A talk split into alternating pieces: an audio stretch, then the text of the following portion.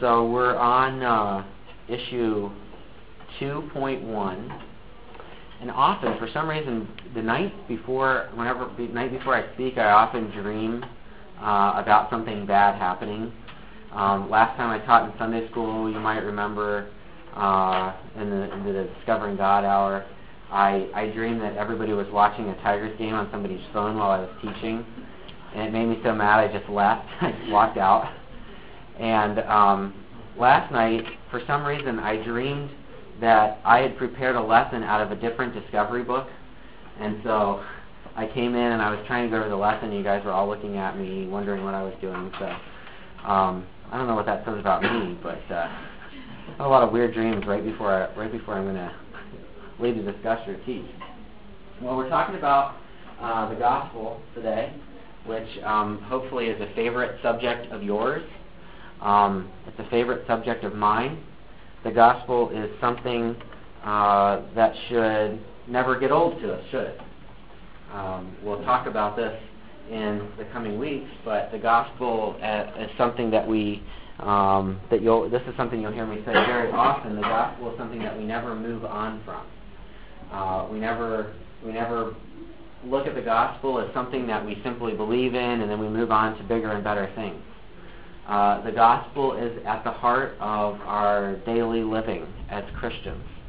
And continuing to trust in the promises of the gospel is what sustains us and what keeps us going, what gives us hope, what gives us purpose, uh, and which assures us every day that no matter what we've done, uh, we are right with God. Because at the end of the day, our rightness with God is dependent on Jesus and what Jesus has done for us, and not on our own cleaning ourselves up and making ourselves acceptable to God. That's what makes the gospel good news. Because if you're like me, and you are, you're really lousy at making yourself good to God. Really lousy at it. But thank goodness, thank God for Jesus who takes it out of our hands.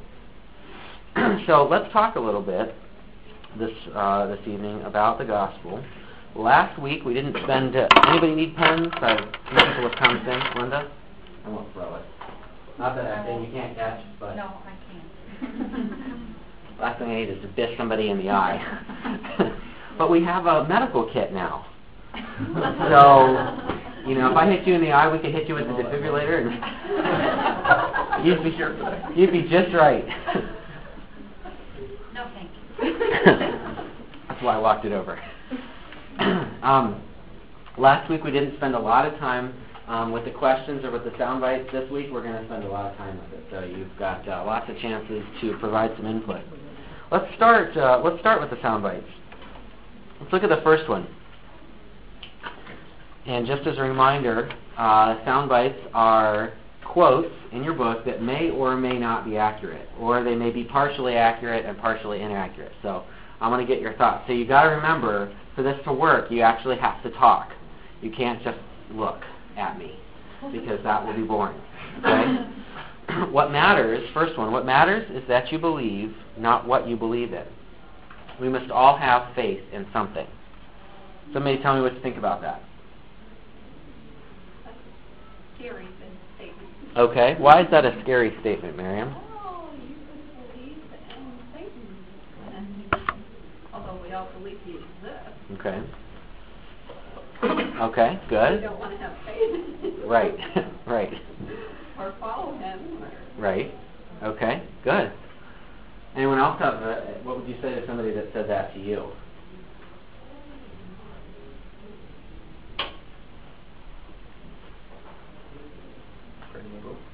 It's very liberal. Okay. Paul says it's very liberal. That's probably that's probably very true. There are uh, there are plenty of, of churches out there that would probably say something very similar to that. Um, you know, one church that has made made a whole living out of that would be the Unitarian Church. Anyone else have anything that you would say to a person that said that?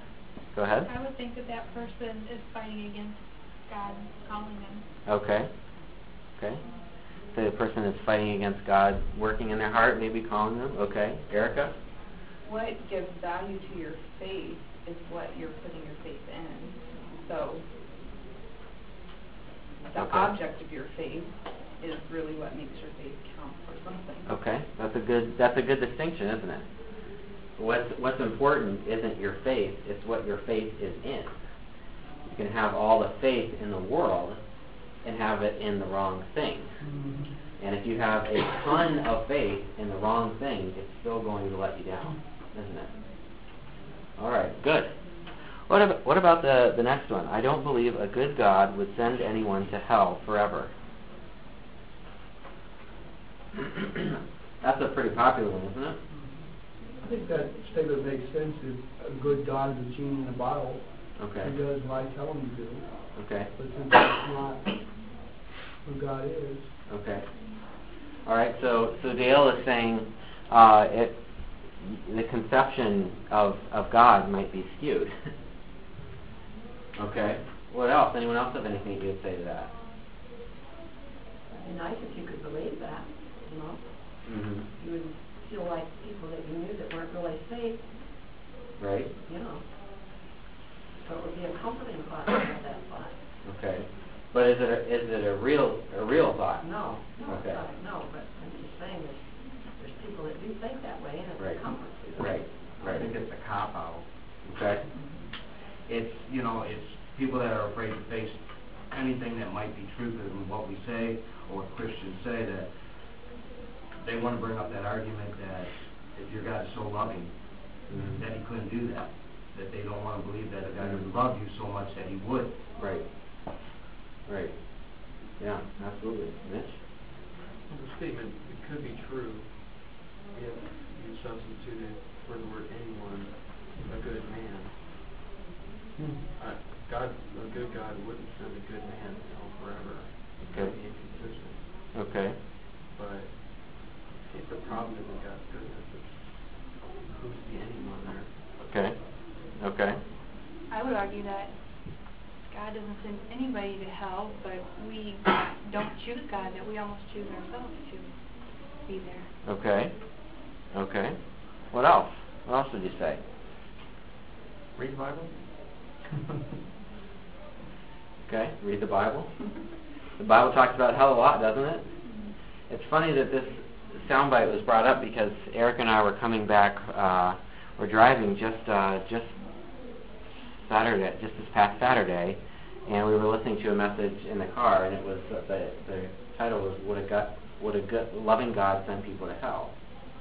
And uh, one of the one of the main points, which and this is something that you have you guys have all, have already brought up, but one of the main points that that speaker made was that is that we don't get to define what good is.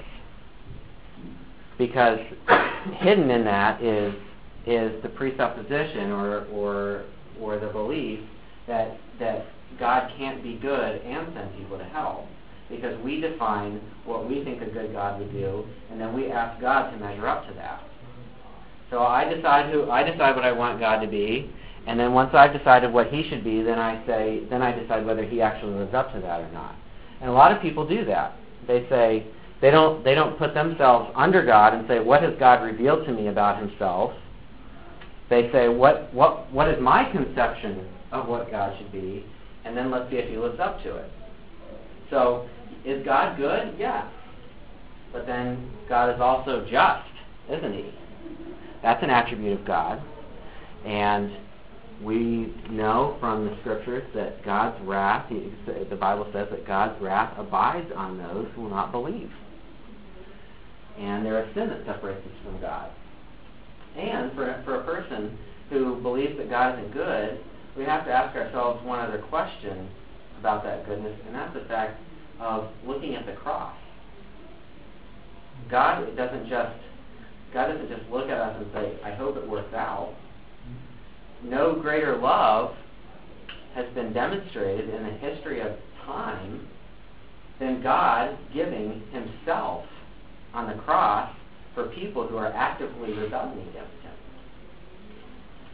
So those are all things that we have to, to think about when we're when we think about the concept of hell. And it's not a it is not a popular concept and it's one that we're that a lot of people refuse to believe in, like Jim said, because it's it's it's easier and it makes one feel better.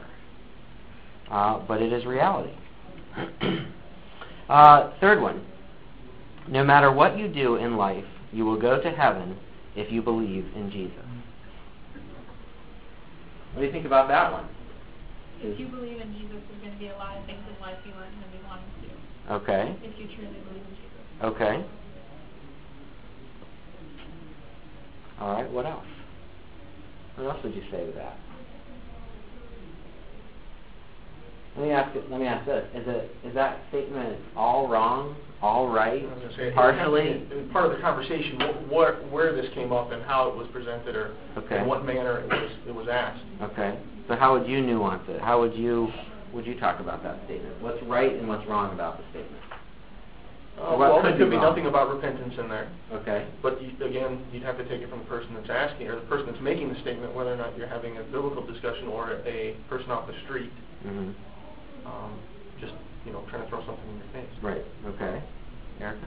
Um, somebody can believe that Jesus is a person who lives, and somebody else believes that he came to earth to die for our sins to save us um, from ourselves. And there's a big difference in what that believe could mean. Okay. Um, and I think that's one of the biggest.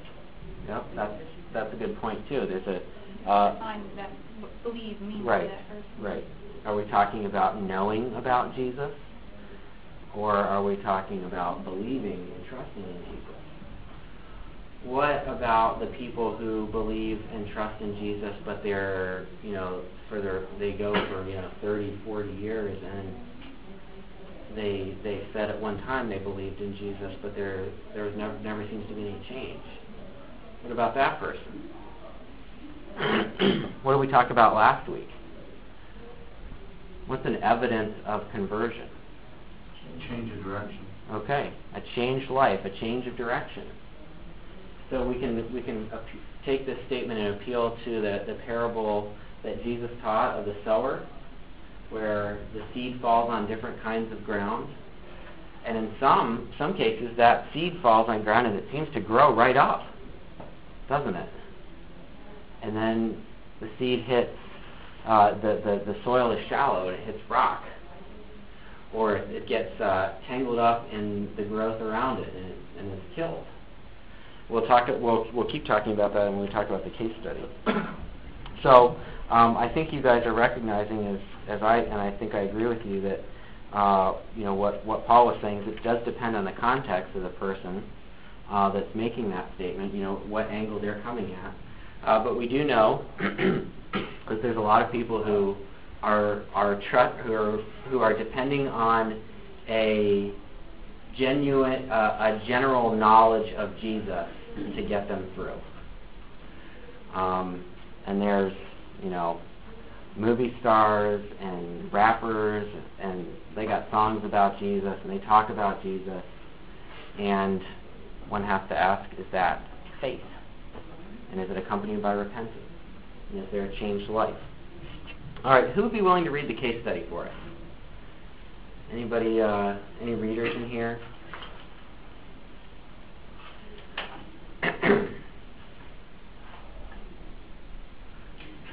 Your nodding at you. Oh, no, I'm a horrible reader. Linda, you want to take a crack at I it? can't, I don't have my glasses. Okay. Well, you don't have to. You don't have to read it then.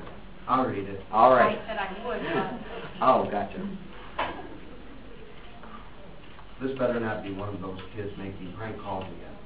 You say to yourself as you roll over and reach for the phone, Hi Megan, it's Judy.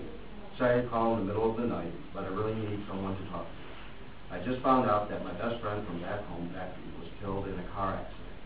You're the first person I thought of. You've worked with Judy for a few years and you've shared a few brief spiritual conversations together. Judy definitely believes in God and has sent, and has since she was a little girl. She grew up going to church every Sunday with her parents and has tried to lead a good moral life. She's never been to jail, taken drugs, or stolen anything. Everyone at work thinks she's a great person, and you consider her a close friend. She even volunteers one weekend a month at a shelter for battered wives, and each summer helps run a week-long camp for low-income children. I know we've talked about spiritual things in the past, but I haven't been able to sleep tonight because I'm so unsure. Judy says almost frantically. What would have happened if I had been in that car? What about Becky? Is she in heaven now? How can I know if I've been good enough to get into heaven? Judy is obviously very shaken and looking for answers. What would you share with her? Okay. So, serious, this kind of stuff. This kind of stuff really happens. How would you talk to her? How would you answer some of the questions that she raises? How would you approach it? She's just had a big trauma, big loss. You have to follow my wife, she's the one that called me in the middle of the night.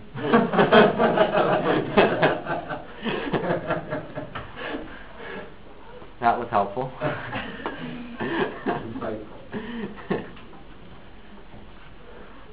First you'd have to pray and ask God to give you the guidance to help this person. Okay. Sincere about it. Okay, and we've all had to do that, haven't we? Where somebody asks you a very hard question and you're just praying, please help me know what to say to this person. All right, and then what would you? So you've prayed. What What are the words that are come out, going to come out of your mouth now? Give me the words to give comfort. okay. Then what are you going to say? I think we're just being direct with ourselves, and I, I, you know, I don't know if I'd be as direct as I should be with Judy, but um, we don't know Becky. hmm Um, but I mean, I, I would hope that I would be direct enough to give Judy the gospel, you know, hmm directly. hmm Um, being a good person. I mean, I think we know where it's going. Being a good person is not good enough. Maybe Judy has accepted Christ. hmm Um, she's not talking about it right now, though. Yeah. Yeah. Okay. One of the, one of the things Dale said, you, you know, we, think you were implying was was being careful about, you know, her asking about her friend, and um, maybe the not best way to approach that would would be to make some kind of judgment uh, on her friend, not not knowing all the details of of it, um, but really using it as an opportunity to give her the gospel. Anything else that any that you would add to what Dale said? I think just uh, I think using it as an opportunity. You know, one of the one of the things that we, we've heard several times that the book of Ecclesiastes says is that it's better to go to a funeral than a wedding because a funeral causes you to ponder your life and it does that for you know funerals and experiencing death uh, bring questions up in people's minds all the time, don't they? And uh, this is a perfect opportunity to, to ask the question, "What about you?" Well, it's like when they say you have to be down to look up, hmm and that's when you're at your lowest point in your life, hmm is when something tragic has happened. We don't always know what a person's salvation is. We don't, as sitting next to each one of us, God has the ultimate decision, as we can't say. But Yeah. we have a, to say to this friend is a loving and trusting God, Right. and then we put our faith in God, and we can't say, we're Cheryl, was it Cheryl? Yeah. But we know that we have a loving God. Yeah. And that gives an opportunity to share the gospel. Right. Yeah, that's a that's a, a great way of approaching it. I don't know don't know about Cheryl, but I know that God uh, has has shown love to you, and you need to respond to the message of the gospel. Yeah. And we won't read uh, we won't read the all the way through the second case study, but it's basically talking about a guy who whose son has leukemia, and uh, he ends up coming to the Lord, and um, you know uh, makes a profession of faith, and then his son's leukemia goes into remission very quickly, and all of a sudden it's like none of it ever happened, and you're wondering what's going on. Um, what what would you what would what would you say about something like that? I think we've all been there. Uh huh. I think we've all had times where tragic, tragic things happen or tragedy, and uh, you want some reassurance, Yeah. And all of a sudden you get more gung ho than you were the week before. Mhm. My father used to call them foxhole Christians. Mhm. Okay, Yeah. uh, you know, guys in the trenches, Mhm. and they're praying for peace throughout the night, and, you know, they make a declaration, and, and then it wanes because something was answered, Mhm. and the seed wasn't so deep. Yeah. Yeah. That's uh, probably a, a very common thing. One, one, one pastor I heard uh, refers to most Amer- he said most Americans' concept of God is a break glass in case of emergency kind of God. The 9/11 God. Yeah. Uh, we we really need you to get us out of this jam, and then when the jam is over, um, it's back to it's back to our old ways, and we've probably all experienced that, Susan.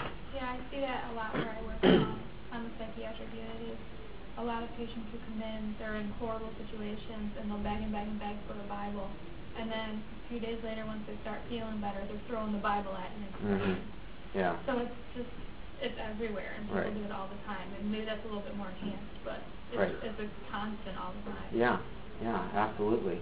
You know, I had my neighbor um, was going through a, a breakup in a relationship, and I started meeting with him and doing a Bible study with him. And what I kept trying, you know, he kept talking about his girlfriend, and I kept saying, "You have to come to Christ because you need that, not because that's going to fix this problem." Because I don't know that this problem is ever going to get fixed. She may never come back to you, and it might be over. But as hard as that is, this is giving you an opportunity to see what your need is.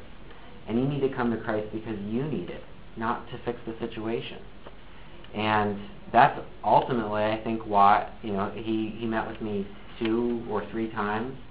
And then he realized his life was a lot easier without his girlfriend around. And um, he was uh, he he was he was pretty much done. Uh, and that that happens, you know, obviously that happens frequently. So um, that's why that's why we've got to come back to what we were talking about we were talking about conversion last week. Conversion has those elements of faith and repentance, and a lot of times we have a little bit of faith, not so much on the repentance side, because there's no there's no repentance and turning from sin and turning to Christ, the change of direction. It's just breaking the glass because there's an emergency and I need you. well, let's talk a little bit then. Obviously, um, these sound bites and these case studies are, are just helping us uh, see that we need to understand the gospel clearly, um, make sure we have a sharp understanding of it. So let me see if we can do this. Let's have um, let's have somebody read uh, Ephesians two one to ten and uh, have a volunteer to read Ephesians 2, 1 to 10, and then a volunteer to read 1 Corinthians 15. John? I'll take Ephesians. And what about the uh, 1 Corinthians 15? Erica? Okay. Go ahead, John. As for you, you were dead in your transgressions and sins in which you used to live when you followed the ways of this world and of the ruler of the kingdom of the air, the Spirit who is now at work in those who are disobedient. All of us also lived among them at one time, gratifying the cravings of our sinful nature and following its desires and thoughts. Like the rest, we were by nature objects of wrath, but because of his great love for us, God, who is rich in mercy, made us alive with Christ, even when we were dead in transgressions. It is by grace you have been saved, and God raised us up with Christ and seated us with him in the heavenly realms in Christ Jesus, in order that in the coming ages he might show the incomparable riches of his grace expressed in his kindness to us in Christ Jesus. For it is by grace you have been saved through faith. And this is not from yourselves, it is the gift of God, not by works, so that no one can boast. For we are God's workmanship, created in Christ Jesus to do good works, which God prepared in advance for us to do. Okay, thank you. And Erica, can you read 1 Corinthians 15? Now, brothers, I want to remind you of the gospel I preached to you, which you received, and on which you have taken your stand. By this gospel you are saved, if you hold firmly to the word I preached to you. Otherwise, you have believed in vain. For what I received I passed on to you as of first importance, that Christ died for our sins according to the Scriptures, that he was buried, that he was raised on the third day according to the Scriptures, and that he appeared to Peter and then to the twelve. Okay, thank you. So jump down to that first question there. Uh, did anyone that did anyone do their homework? Don't raise your hand. Uh, but did anyone do the lesson? And if you did, did you did anybody do a count of how many times Christ is mentioned in these two passages? This, this is a good question. Okay. Um, Probably not. but when you say Christ, does that include Jesus? Yeah. And Well, uh, unless unless we think God is referring to God the Father, like for instance, in verse um, four, that's referring to that God there is referring to God the Father. So I'm thinking specifically of Jesus, the second person of the Trinity. So, how many times uh, you are you seeing Jesus mentioned through here?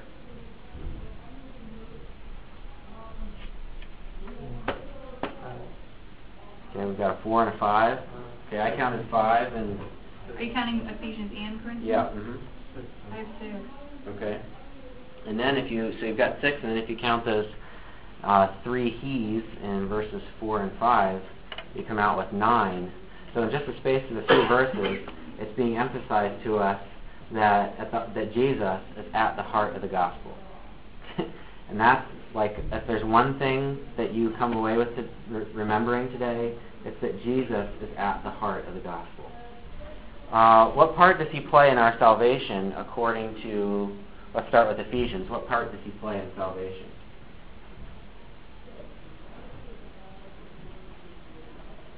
It's a little bit tricky, maybe.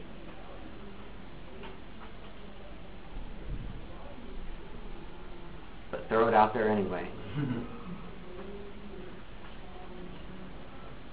basically that you were dead, like you, you were, there was like no light in you really. Okay. Okay. And what else does what else does Jesus do for us in Ephesians? What role does he play? There's this. If you notice the the prepositions that are used before his name, it keeps talking about us being with Christ and being in Christ, and it's really talking about Jesus being our representative. Part of the good news of the gospel is that when it comes to how we relate to God, we don't relate to God based on our righteousness. We relate to God based on Jesus' reputation, uh, representing us to God. And when we put our faith in Jesus, we are, the Bible says, clothed with Christ's righteousness. We are united with Christ. And the blessings and the relationship that God has for Christ are also shared with us. And you can think about this, uh, maybe it'll become a little bit clearer. You can think about this by contrasting it with the way the Bible says that we're in Adam. Adam being the first human being.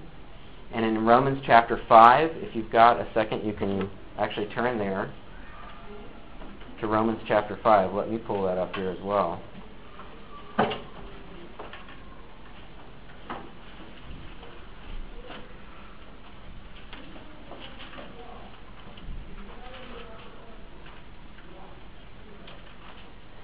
says in uh, verse 12 of Romans chapter 5 Therefore, just as sin came into the world through one man, and that's talking about Adam, so as sin came into the world through one man, and death through sin, and so death spread to all men because all sinned, and then there's a big uh, kind of digression that uh, Paul, the writer, makes.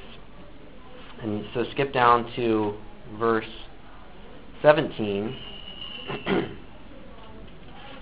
For if because of one man's trespass death reigned through that one man, much more will those who receive the abundance of grace and the free gift of righteousness reign in life through the one man, Jesus Christ.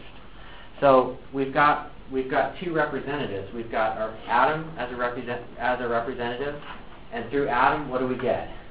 We get sin and guilt and death. And then when we're represented by Christ, what do we get? Righteousness, peace, life, blessing, a future. God's wrath does not abide on us because we are found in Christ. Christ is standing in our place, bearing the punishment that we deserve for our sin, and then also giving to us the righteousness that we should have, crediting that righteousness to our account, as it were. So this is that's the idea behind all of these things with Christ, with Christ, in Christ Jesus. These are all the things that we have because Christ is our representative. All right, what, the, what does Christ do for us in 1 Corinthians 15? what part does he play in our salvation? It says in verse 3, yep, okay. His, his death, burial, and resurrection. Paying the penalty for sin, and then rising again and conquering death. So that's the role that, that Christ is playing in our salvation. Okay, in Ephesians chapter 2, verses 1 to 10, how does Paul describe life before salvation? Susan started touching on this. So we were basically dead to God, disobedient. Okay. We are objects of wrath. Uh, all right, so in verse 1 it says we are dead in our transgressions and sins. How does it describe us in verse 2? What does it say we did? Follow the ways of this world. Okay, we followed the ways of this world, and the ruler of the kingdom of the air, which is just another way of referring to Satan. In fact, it, Satan is named later on in chapter 5 and, verse, and, and chapters 5 and 6 of Ephesians. What does it say we did, we did, our life was like before salvation in verse 3?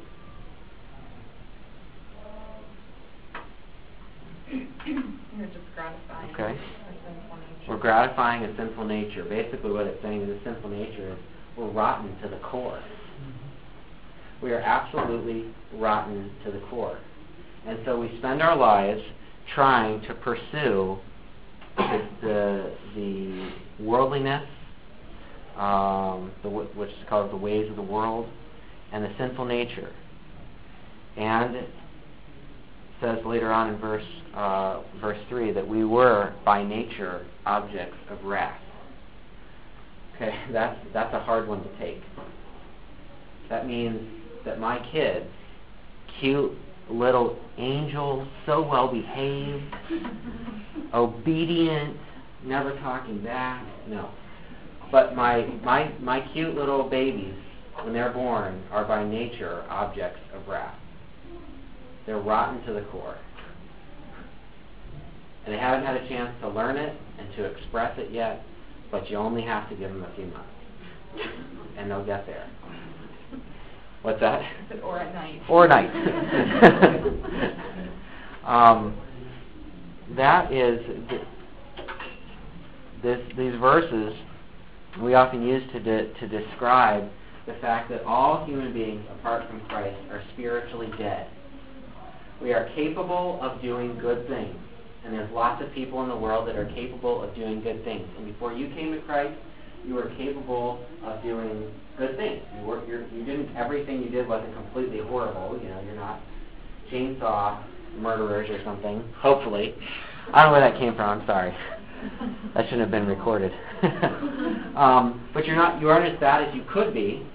But when it comes to your heart, this is a, this is not going to uh, be a popular message uh, to to give to the kids today, but you aren't basically good.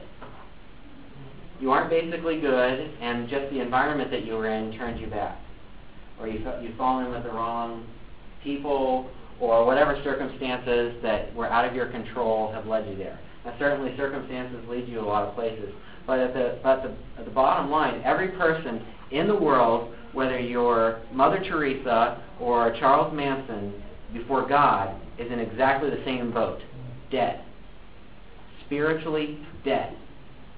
No hope. Objects of wrath. All of us. This is why the gospel is such good news. All right. So what are some of the blessings? We've talked about this spiritual deadness. This is this is terrible. What are some of the blessings that Paul mentions in Ephesians chapter 2 verses 5 and 6?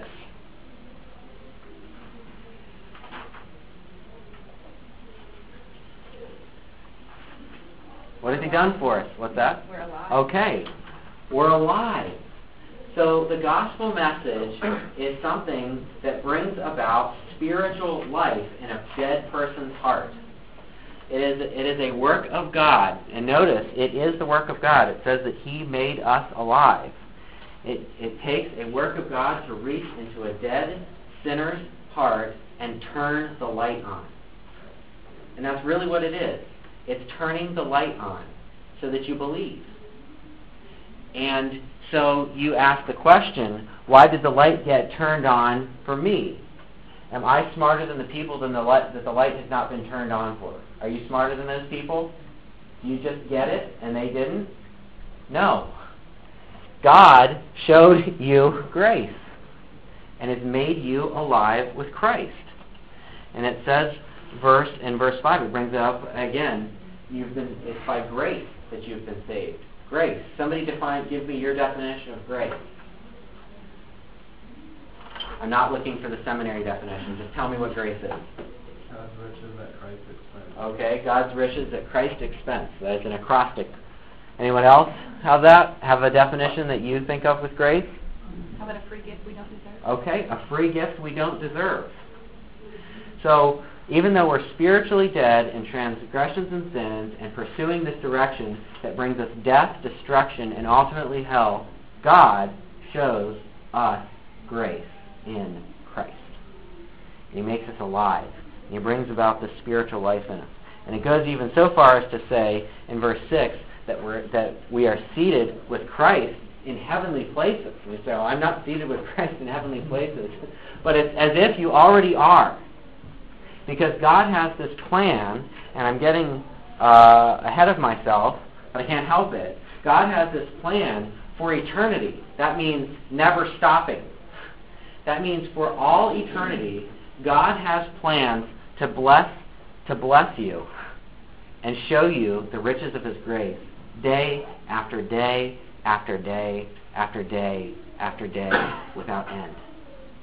Is that not incredible? Is that not the most wonderful, fantastic thing that you have ever heard? And yet we grow dead to it because we've heard it so many times. So that's why I'm trying to rev you up again and say the gospel isn't something that you graduate from. It's something that's always at the forefront of your thinking. To think, no matter what circumstances you are facing right now in your life that are difficult, or your struggles with sin, or whatever it may be, that you are already seated with Christ where God plans to show you grace day after day after day or after day forever. And you don't deserve it. But He's going to do it anyway. That's grace. Sorry, got to preaching a little bit there. okay. Next question.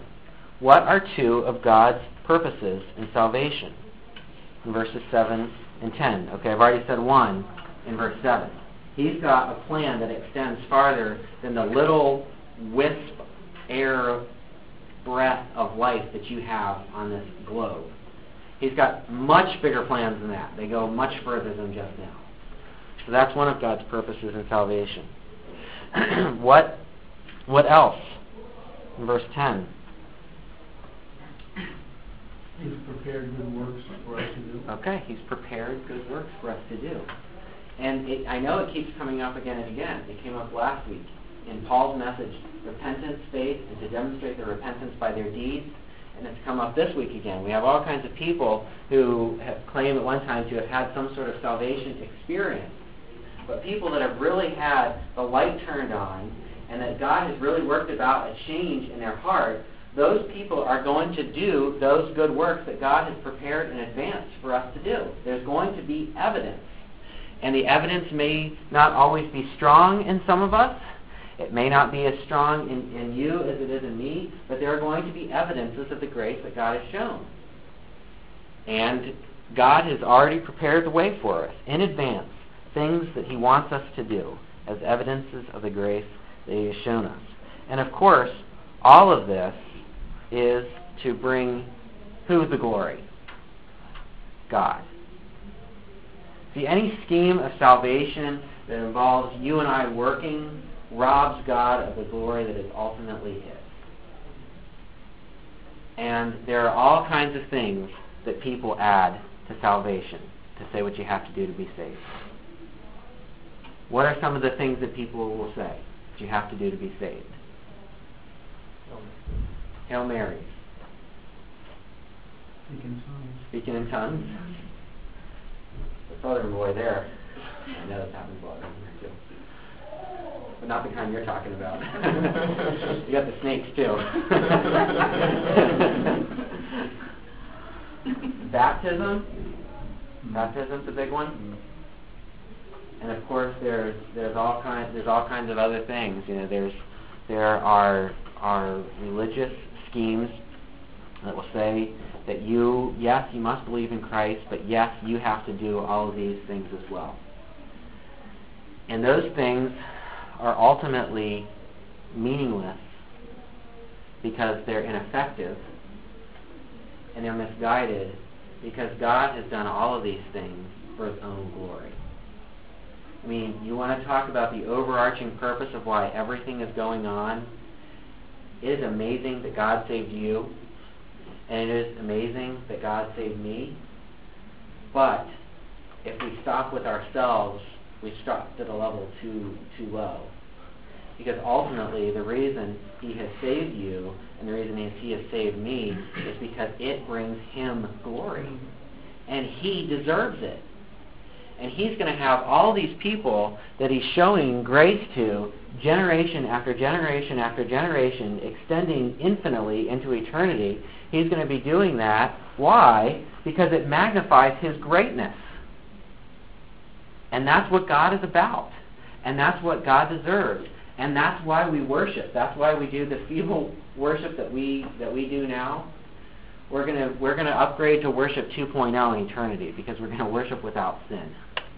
And we're going to appreciate the God who has saved us in a way that even now as we talk about the gospel and think about these things, we don't appreciate it. I don't appreciate it. I don't get it. But I'm going to get it someday. And God is going to be even seen as even more glorious to me then than he is now. All right. Let's uh, three minutes that we have. Let me figure out where we want to skip skip to. I told you we'd never get out early again.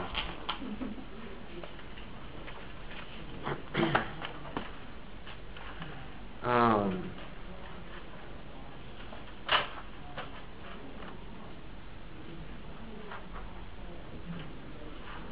I think um, I think because these quest- these discussion questions are going to take us a long time, let's just focus very briefly on number one and 2.16. 2.16. According to the scripture, what are the core elements of the gospel? You, you tell me, based on what we've done last week and what we're doing, what we've talked about this week about the gospel, give me the core elements. This is to know and or be saved, or do to be saved. Yeah, let's talk. Um, yeah. It's uh, one to, to know that you are a sinner, that you have sinned, Okay. that you don't work your sin off, that it has to be forgiven, and uh, that there's a person that was sent here to forgive you. Okay. So, so what Paul has said is, is one of the one of the core elements of the gospel has to be sins. The gospel isn't good news unless you understand the bad news. And people have a very difficult time understanding the bad news or coming to grips with the fact that they're the problem. That the problems aren't everything that's going on around me. I'm the problem. The problem is inside me. The problem is my heart. So you so a core element of the gospel is going to be sin. And then what what else did you say? We were talking about sin and then what did you move on to? Oh, duh, that you have to be forgiven. Okay? That you have to be forgiven. It's So not something you can work on. Okay. So we have to understand that another core element of the gospel is understanding that our sin rightly separates us from God. Because while He is love, He's also just and pure and holy. So our sin separates us from God. Okay, then what? What's the next step? So we need to be reconciled to God. Okay, sin uh, separate. We've got sin. We're separated from God. We need to be reconciled to God. How does that happen? Again, how are we reconciled to God? What do we have to do? We have to ask for forgiveness. We have to respond in repentance and faith. And what does that do for us? What happens when we respond in repentance and faith? What does God do with our sin? Okay, He washes it away. He forgives us. And He gives us, in Christ, the cor- a correct standing before God. We stand before God righteous and holy because of what Jesus has done. And our whole lives are working towards the fact of progressing in that holiness until the point where, as 1 John 2, I believe it says, we're going to be like him because we're going to see him as he is. And that's, that's, what, he's, what he's doing. Those good works are progressing. We're becoming more and more sanctified and holy, and ultimately, believe it or not, looking around the room here, we're going to be perfect. And that's going to be great. All right. Anybody have any closing thoughts before we pray? Okay. Lord, thank you for letting us be together tonight. I pray that you'd help us each to follow Jesus this week. I pray that in Jesus' name. Amen.